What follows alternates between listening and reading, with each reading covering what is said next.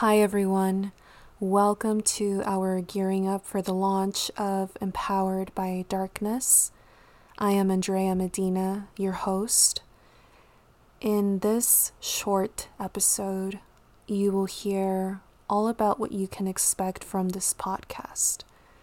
Now, I wanted to begin by saying that I am someone that didn't and doesn't really have to this day the resources or the environment to turn my life around in the way that I have done for the past four years. I only really had myself and a couple of limiting factors that I think many of us listening today can relate to some extent um, to what I'm about to mention because these factors, whether we notice it or not, can really keep us stuck for longer than we wish to be in a state of victimhood and blaming and disillusionment with life and with whatever aspirations we may have for the future. Now, when I talk about limiting factors, I want to let you know a little bit about me. I grew up in a Hispanic family that didn't really talk about their feelings in any case, meaning that even in situations that were pressing emotionally, meaning there was grief involved, a family member might have passed away, or we might have been witness to something that was extremely hurtful we as a family would not kind of break face. We would still continue to be serious and even laugh it off, you know, laugh off the the intensity of the situation. And my family and me in turn, we have always been in an economically challenged situation, and survival has always been our priority. My parents are both immigrants. They have both always had factory jobs here in California that pay the minimum wage, and we live in Compton. I've lived in Compton ever since I immigrated to the United States. And if you don't know anything about Compton, obviously it doesn't necessarily live up to the stereotypes that you hear in the news or in, you know, pop songs or wherever you might have heard about perhaps the violence that you can see in Compton or the extreme poverty. Um, obviously, Compton is huge, so there are parts that do show that image more than others. But where I lived, um, one of our biggest stresses was the lack of economic stability. And there was some added element of safety. And I think even if we weren't in, at the very extreme end of that spectrum of, of being in danger, we were in high alert a lot of the time. And I still notice myself being in high alert when I go out and I I take a walk like later on in the afternoon. I I have been now that I'm older. I have worked in in other cities and I have seen how that's not a worry that a person has when they go out into the street. You know, being worried that they're going to get mugged or that there's going to be some kind of threat. And I have always felt that in the city that I live in. So um, no one in my reality really talked about growing up or even prioritized getting to know themselves in the sense that they didn't get they didn't prioritize getting to know their harmful attachments or their habits or thoughts or the past's effect on them in the present meaning that even if they were actively doing things to harm themselves and you know perhaps the choices they were making the people they were surrounding themselves with uh, people in my surroundings they didn't really question those those decisions that they were making and they didn't tie them to perhaps a traumatic past which a lot of the people in my life growing up they were victims of trauma. And a lot of us are victims of trauma no matter the environment that you grew up in because trauma does not discriminate based on environment. But we as like this collective community, we never really looked at that and and taking the time to look at that was seen as a waste of time because of this emphasis on surviving and eventually thriving, you know, going on to be successful and eventually leave the city. So I uh, could never really afford growing up the resources that you see nowadays to prioritize self development. And to be honest, I wouldn't even know where to look for them. So I wouldn't know where to look for like master classes, coaching, or institutes that you see nowadays. And even though now, today, like I know where to look for them, I wouldn't be able to afford them. So I'm currently studying to be a marriage and family therapist, but I have a job as I'm going to school that is barely keeping my single mother and I afloat. So I, I help support her in whatever I can in the part of a house that we rent. And meanwhile, I'm going to school. I know a lot of you listening are, are also students, and, and you understand the struggle of, of having to keep a job and also pursue higher education. And, and I know that this takes up so much of your time and, and your energy, and it really affects your mental health. So, and for the majority of my life, I wanted to conclude just saying that another limiting factor for me was the fact that my authentic self was really stifled by abuse going on in the home.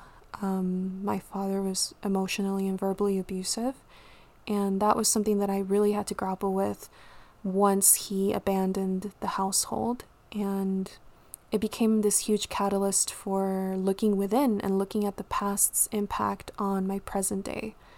So, this podcast space really understands how multi layered a listener's reality is. I understand that your reality demands a lot from you, and it often places introspection on the back burner, or even as a luxury altogether. That is why you will not find empowered by darkness to be a space that is a medium to purchasing anything or enrolling in anything, or only really getting a taste of the actual support before you're asked to splurge on the advice that's applicable to your life.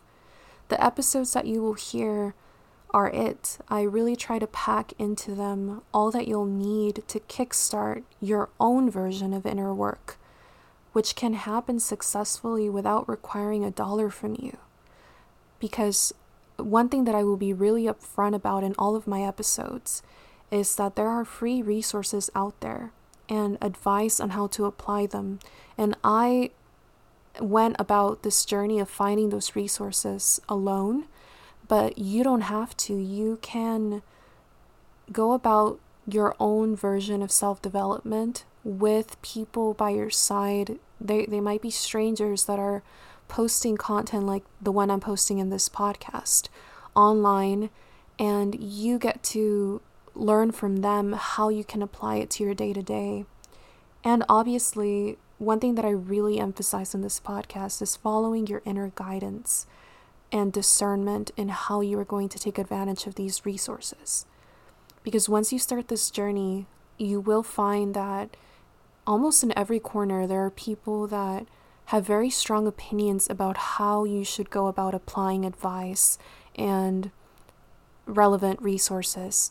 But it falls on your discernment for how well you know your life. And in order to know your life well, you have to practice introspection because you might know your life from what someone else can say about it, an external onlooker, but you really cannot place that much importance on the way someone externally views your situation because a lot of people that make judgments about your reality from an external point of view are making them without even knowing their own reality. So they're ignorant to the things that they are doing that are unconscious and, and hurtful to themselves and others, but they are still making judgments about your life. And in that case, you have to really take a step back and assess what's going on for you within. That was a little bit of a tangent, but one thing I really wanted to emphasize is that it's likely that if you're listening to this podcast, you're part of the greater percentage of people that cannot afford to make the pursuit of inner development their main responsibility. So you cannot afford to go to multiple workshops or retreats. And I want to tell you that this is actually a good thing because oftentimes the people that do get to afford these things, they get lost in the pursuit of transformation through continuously digging up their darkness. That they forget that darkness naturally comes up in our day to day experiences, the ones you are having, and that this podcast will hopefully help you have a higher perspective on. So, here during these episodes, you will do the foundational work of learning how to sit with yourself and observe your perceived darkness with curiosity, which is quite frankly not an easy feat, even for the person that has had the means to obtain external support on their journey.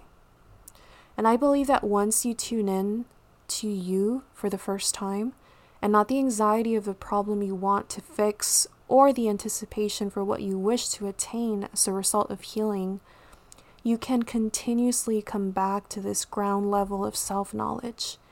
And you can work with what's available to you in order to continue evolving through the challenges that are assured in our day to day. And I will say one more thing uh, the goal of this space, of this podcast space, is not external focused, meaning that I will share with you ways I won't share with you ways to attract a desired person or a thing or experience into your life, but I will place you and your relationship with yourself at the forefront. And I can assure you that this is the most effective way to bring into your life all of those things that you desire, because it is very perfectly fine and admirable that you desire more for yourself.